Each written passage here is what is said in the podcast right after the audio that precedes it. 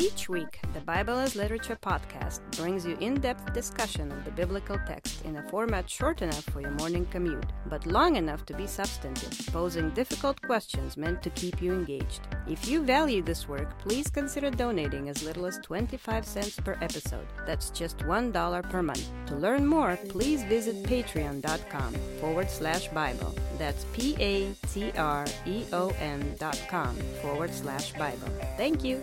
Hi, this is Father Marc Boulos with the Bible as Literature podcast.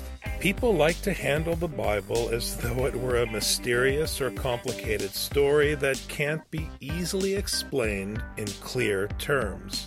We do so precisely because the content of the Bible is crystal clear and at the same time totally inconvenient. That's why the Sadducees in Mark's Gospel can't comprehend Deuteronomy, and why the Pharisees, along with the Herodians, unwittingly follow after false gods. It was a lone scribe, a man whose only job was to make handwritten copies of Scripture, who grasped the point that Jesus has been emphasizing throughout Mark. Hear, O Israel, the Lord our God is one Lord. Not only is he the one and only Lord, but you are not him, and neither is your Caesar, your temple, your teachings, your possessions, or your armies. Richard and I discuss the Gospel of Mark, chapter 12, verses 28 to 34. You're listening to the Bible as literature.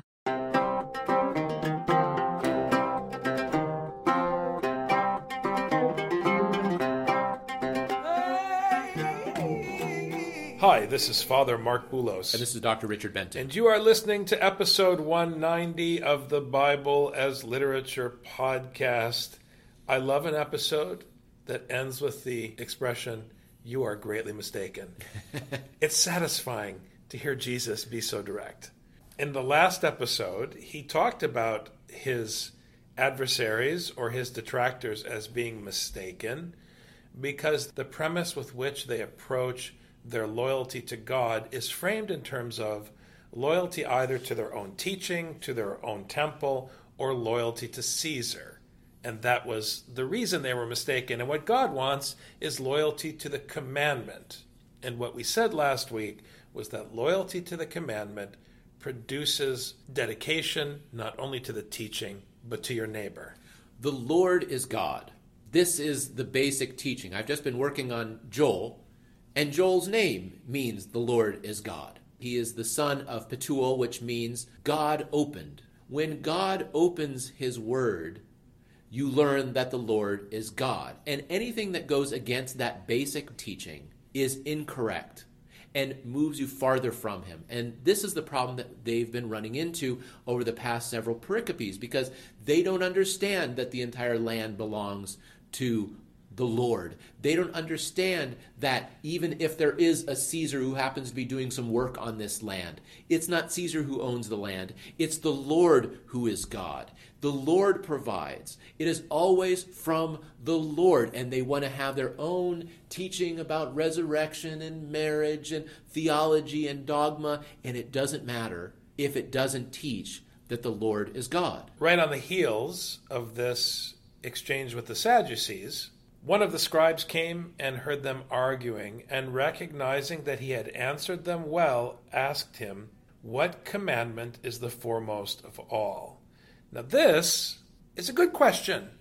Not which Caesar should I follow, which Pharisee or which Herodian has the valid claim. No, not who owns the land, but which commandment should be my priority. Now, one might think that this sounds like the rich man who says, What must I do to enter the kingdom? But the rich man is trying to get something out of this. The rich man is not learning his duty. This scribe, what is the commandment that I have to do first? There is no discussion about reward. There's no discussion about what's in it for him. He is interested in learning what his duty is. It goes back to the question of one's premise the rich man approaches Jesus with a premise, and his premise is quid pro quo. The scribe approaches Jesus with a different premise. His only premise is that the commandment is what we're here for, and this is what Jesus has been fighting for all along. Are you here for the commandment, or are you here for something else? For people who are scriptural, there is no something else. And as a pastor, I find that I have to make this case over and over and over again.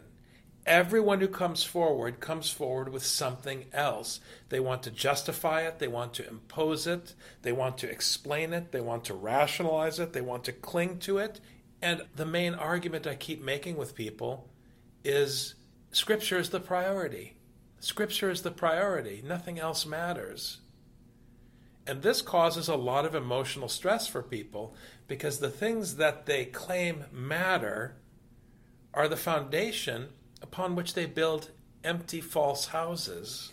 Is the Lord God? Is what you're doing, what you're committed to, proving that the Lord is God? This is the question. And if you're not answering that question first and foremost, that's how easy it is to get off onto an incorrect presupposition. Another thing I find interesting about this is that it's one of the scribes. This guy is a renegade. He's leaving the rest of the scribes behind to come and listen to Jesus because he thinks that what Jesus is saying sounds reasonable. That as they're all arguing, hmm, this sounds like it could be the case, which is one step closer as opposed to trying to trap him. Now, one thing that's important to emphasize here, Richard, you've said repeatedly, the Lord is God. In the wisdom literature of the Old Testament, very often in Proverbs and in other texts, you will hear a reference to the Lord's precepts, to his commandments, and then a direct reference to the Lord. If you follow the flow of this poetry, precepts, commandments, instruction, Lord are all used interchangeably. So Richard is saying that if your priority is the Lord God, nothing else matters, and then we're saying nothing else matters but the commandment. But understand that loving the commandment of the Lord is what Scripture means by loving the Lord. This is an important point because everyone in the Gospel of Matthew gives lip service to God. In Isaiah, people give lip service to God. So, what does it mean when you say, I love the Lord, I love Jesus, praise Jesus, I love God so much? People talk this way because they pick up on this language. But they're not talking about loving His commandment, they're talking about something psychological, something theoretical, something, dare I say, platonic, that has nothing to do with the love of instruction, which is what Deuteronomy keeps driving at when you get up in the morning, when you go to sleep at night, when you walk along the way with your children, teach them to recite the commandment, the instruction. Make them memorize Exodus. Remind them that they were once strangers, that they were once foreigners, that they were once in bondage. Teach them, teach them always to breathe the commandment at all times. Jesus answered, The foremost is Hear, O Israel, the Lord our God is one Lord. This verse has a long history of interpretation trying to understand exactly what it means. But in a nutshell, it means the Lord is God. Hear that the Lord is God. Now, is Baal God? No. Baal is a false idol that you think is God. But the only one who is God is the Lord. And so you follow him. But what does it mean to follow him? It doesn't mean, like you said, praise him, I love him. It means do something. If I tell my wife, I love you, I love you, I love you, she'll say, then why are there still dishes on the counter? Go wash the dishes if you love me. It doesn't mean anything. So, like you were saying, Father, without a commandment, without a word to follow, to show one's loyalty, then whatever lip service you may pay, it's not worth anything. In Deuteronomy, where this text is taken from, the Lord brings his people into the land and shows them the others being taken out as a warning, and then gives them instruction. And your value, your place, isn't who you are. Your value, your place pertains to your submission to this instruction. Deuteronomy is one of the books of the law So the Lord that is being imposed on you, the one Lord, is the instruction. Don't follow after other things, whether it be other people, other teachings, things that you want, things that are interesting to you, things that will profit you. All of that has to be cast aside, and you have to have a purity of heart where you are loyal and completely dedicated to one thing, which is your Lord, who is God, and He is one Lord. I mean, what's the difference between Israel and the other nations? Paul addresses this. The only difference is that they received Torah.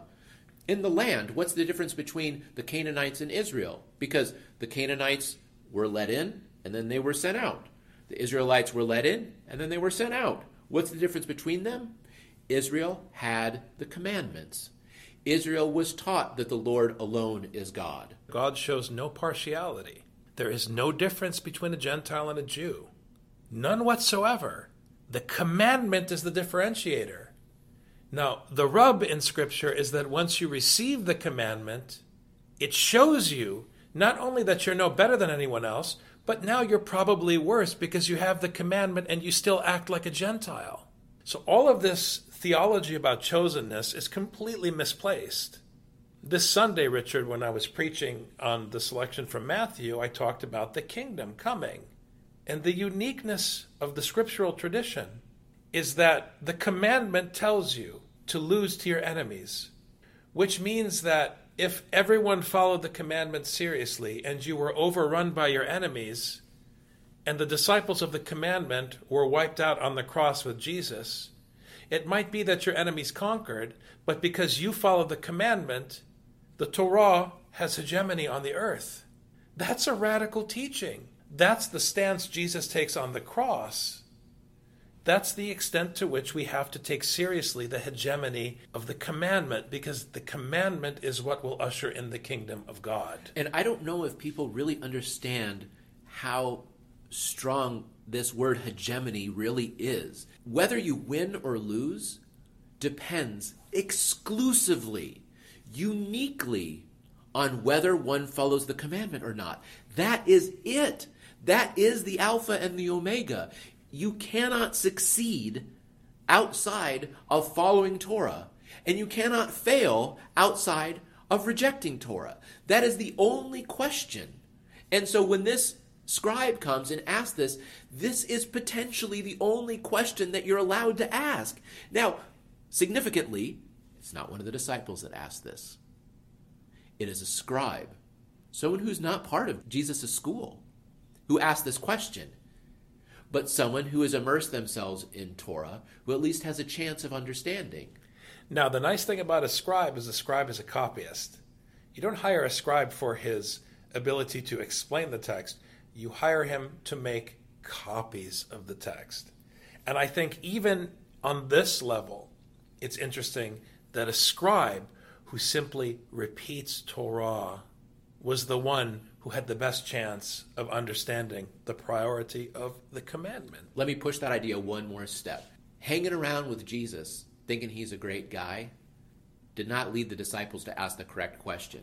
But sitting eight hours a day or 10 hours a day, I don't know how long the scribe's workday was, and reading and copying scripture did lead him to this. So, maybe a piece of advice for the listener hanging out with Jesus is not as good as reading the gospel. So, for all you people out there who want to draw on your personal experience as opposed to your knowledge of some old book that was written, I don't know, millennia ago, my advice would be ignore your personal experience and your intuition and go in the room, close the door, and hang out with the old text for as long as you can. And you shall love the Lord your God with all your heart, and with all your soul, and with all your mind, and with all your strength. And this is what we've been talking about. One of the things I mentioned in my own commentary on Galatians is the quote from Matthew where Jesus talks about seeking and knocking. Seek and ye shall find, knock and it shall be open to you. For as long as I can remember, people talk about this verse as being a justification for asking God for something you want. But that is incorrect the thing that you're supposed to seek is wisdom and knowledge of Scripture.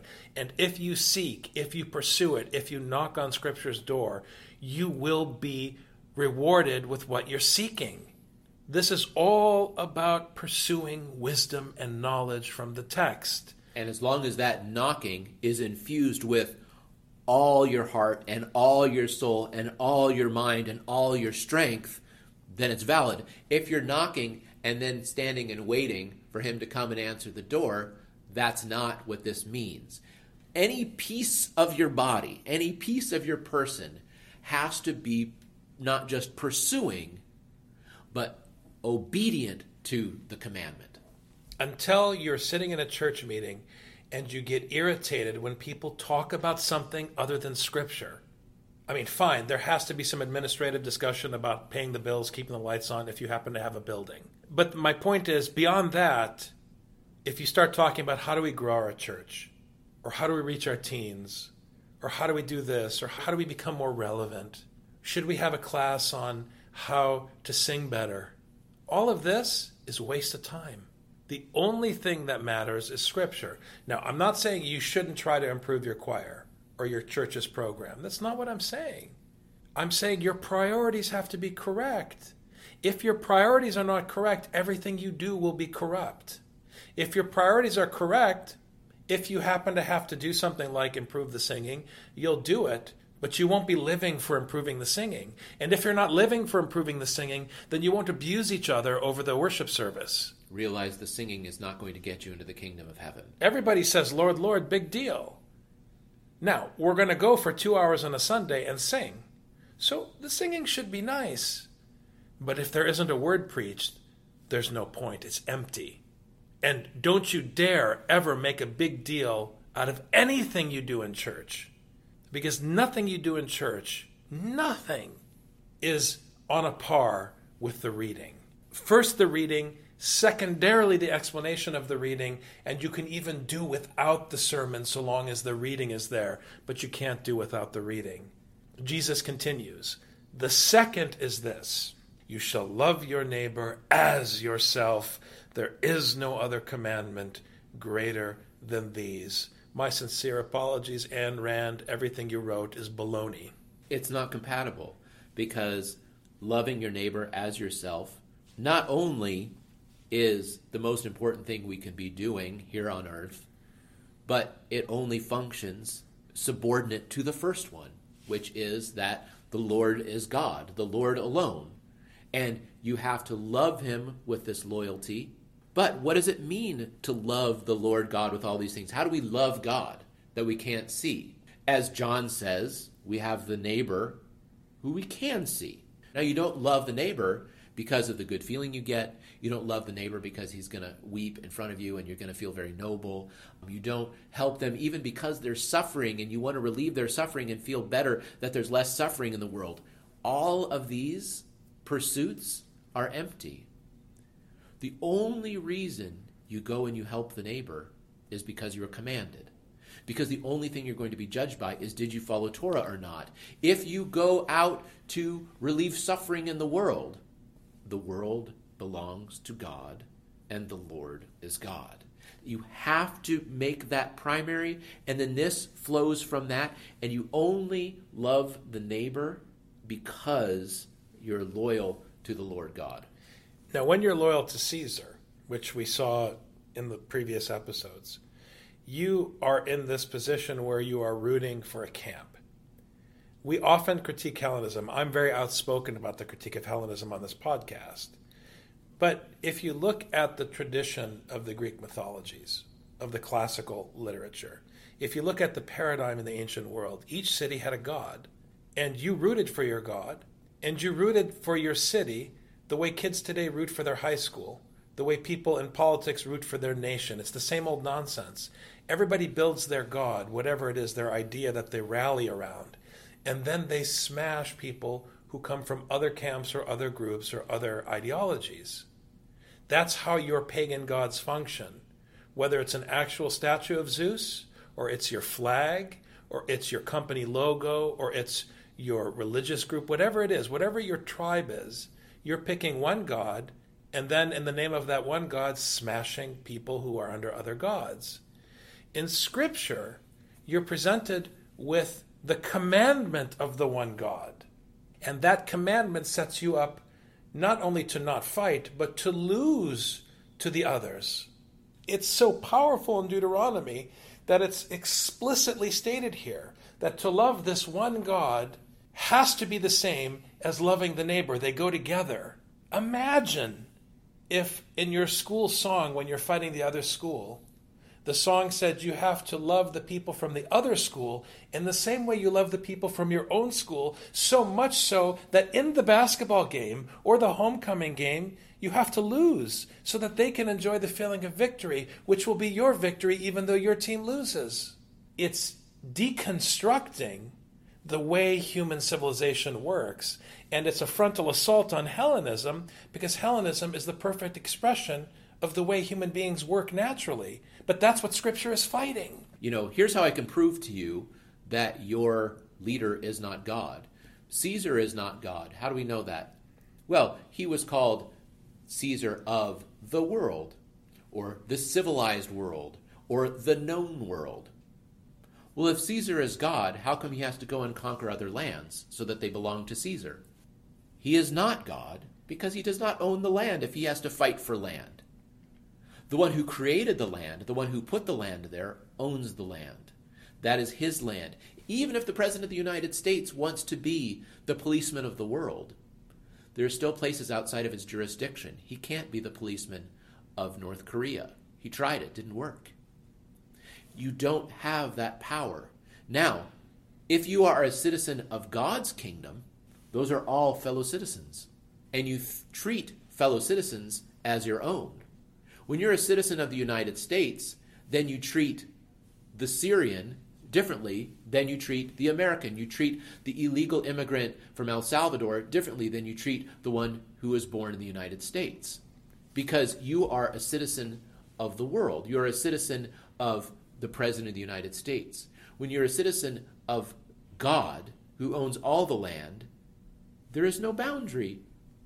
You can't be me or you because everyone is within the land, within the boundaries of the Lord's kingdom. And for all of you who want to feel Jesus in your heart and answer from your personal experience and your feelings and your inspiration, the scribe, the guy who sits down, as you said, Richard, for eight hours a day copying texts, and back then he couldn't watch Netflix while he was doing it, okay? The scribe said to him, Right, teacher. You have truly stated that he is one and there is no one else besides him, and to love him with all the heart and with all the understanding and with all the strength, and to love one's neighbor as himself is much more than all burnt offerings and sacrifices. Now, what's notable about his answer is that he's quoting a text. This is the point. He didn't say, You're right because I agree with you. He said, You're right, because if I look at the text, that's exactly what it says. The scribe only uses as his reference the text, not what he thinks is happening with the resurrection and divorce and marriage. Correct. It's not his theology. He is a man of Scripture. He is a man literally of the Word, a person of the book. And he and Jesus are engaged in an intelligent discussion about Deuteronomy. It's like two scholars sitting down. In Deuteronomy, what is prioritized as the most important commandment? In Deuteronomy, this, according to Deuteronomy, is what's most important. Yes, you're correct. I see here in Deuteronomy that this is corroborated by this text. Thank you very much. I just had Bible study with Jesus Christ. And how did Jesus respond? This is unprecedented. Jesus is not a guy who throws out compliments. When Jesus saw that he had answered intelligently, he said to him, You are not far from the kingdom of God. He is ascribing intelligence to the commandment. You've answered intelligently because the commandment makes you intelligent. It's like in church, Richard, when a 13 year old or an 11 year old reads the epistle. They don't have to know what they're talking about, but because they're reciting the words of Paul, they sound intelligent. So Jesus is saying you answered intelligently parenthetically, because Deuteronomy is intelligent. And you're reflecting its intelligence by digesting it and repeating it. You are not far from the kingdom of God. And note, he didn't say, good job. He said, even though you answered intelligently, you're still not there yet. You're not in the kingdom yet, but you're getting there. And this is what we were saying in the beginning. What is the kingdom of God? The kingdom of God is the kingdom that's ruled by the Torah, just like the United States is the kingdom that's ruled by the Constitution, in the exact same way. So, if you are acting according to the Constitution, no matter what country you're in, you're acting according to the laws of the United States. Now, the difference about the United States is that the United States does not have jurisdiction in France. So it doesn't matter if you follow it or not. But God, who is the king of all, wherever you go on the earth, the Torah always applies. Why is he not quite in the kingdom yet? He recited the text, but he's not yet doing it. We'll see how well he does it because God always wants to be sure that it is not lip service but in fact he is acting according to the commandment. That's why in Mark you call no man good. It's a reflection of Paul's teaching in 1 Corinthians chapter 4 that you should withhold judgment until the time. Because God will decide whether or not you followed the commandment. But at least, as you said, you now acknowledge that your priority is the commandment.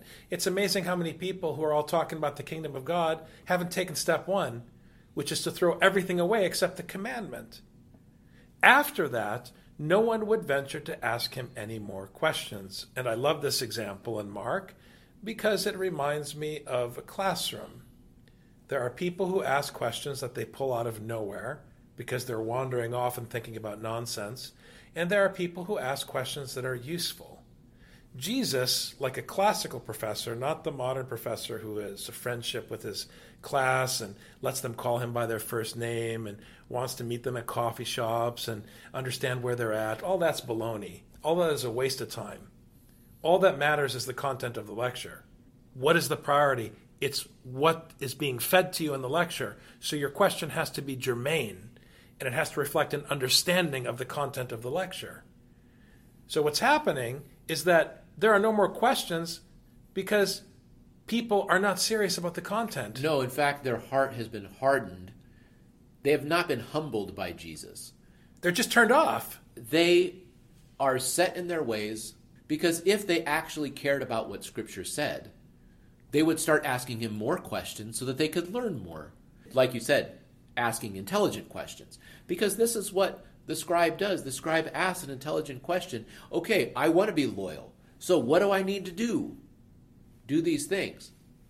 Sounds very reasonable based on what I read in Scripture. Okay, you're on your way then.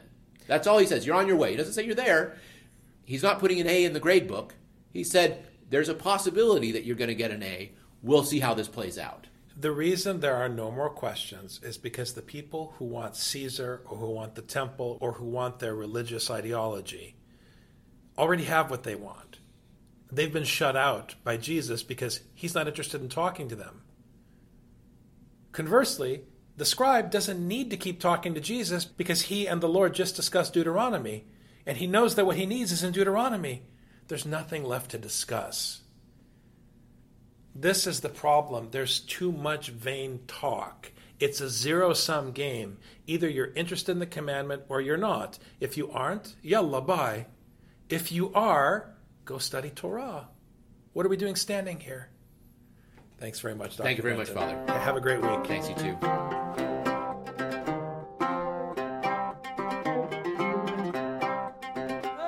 You've just heard the Bible as literature. Thanks for listening. The Bible as Literature is a production of the Ephesus School Network.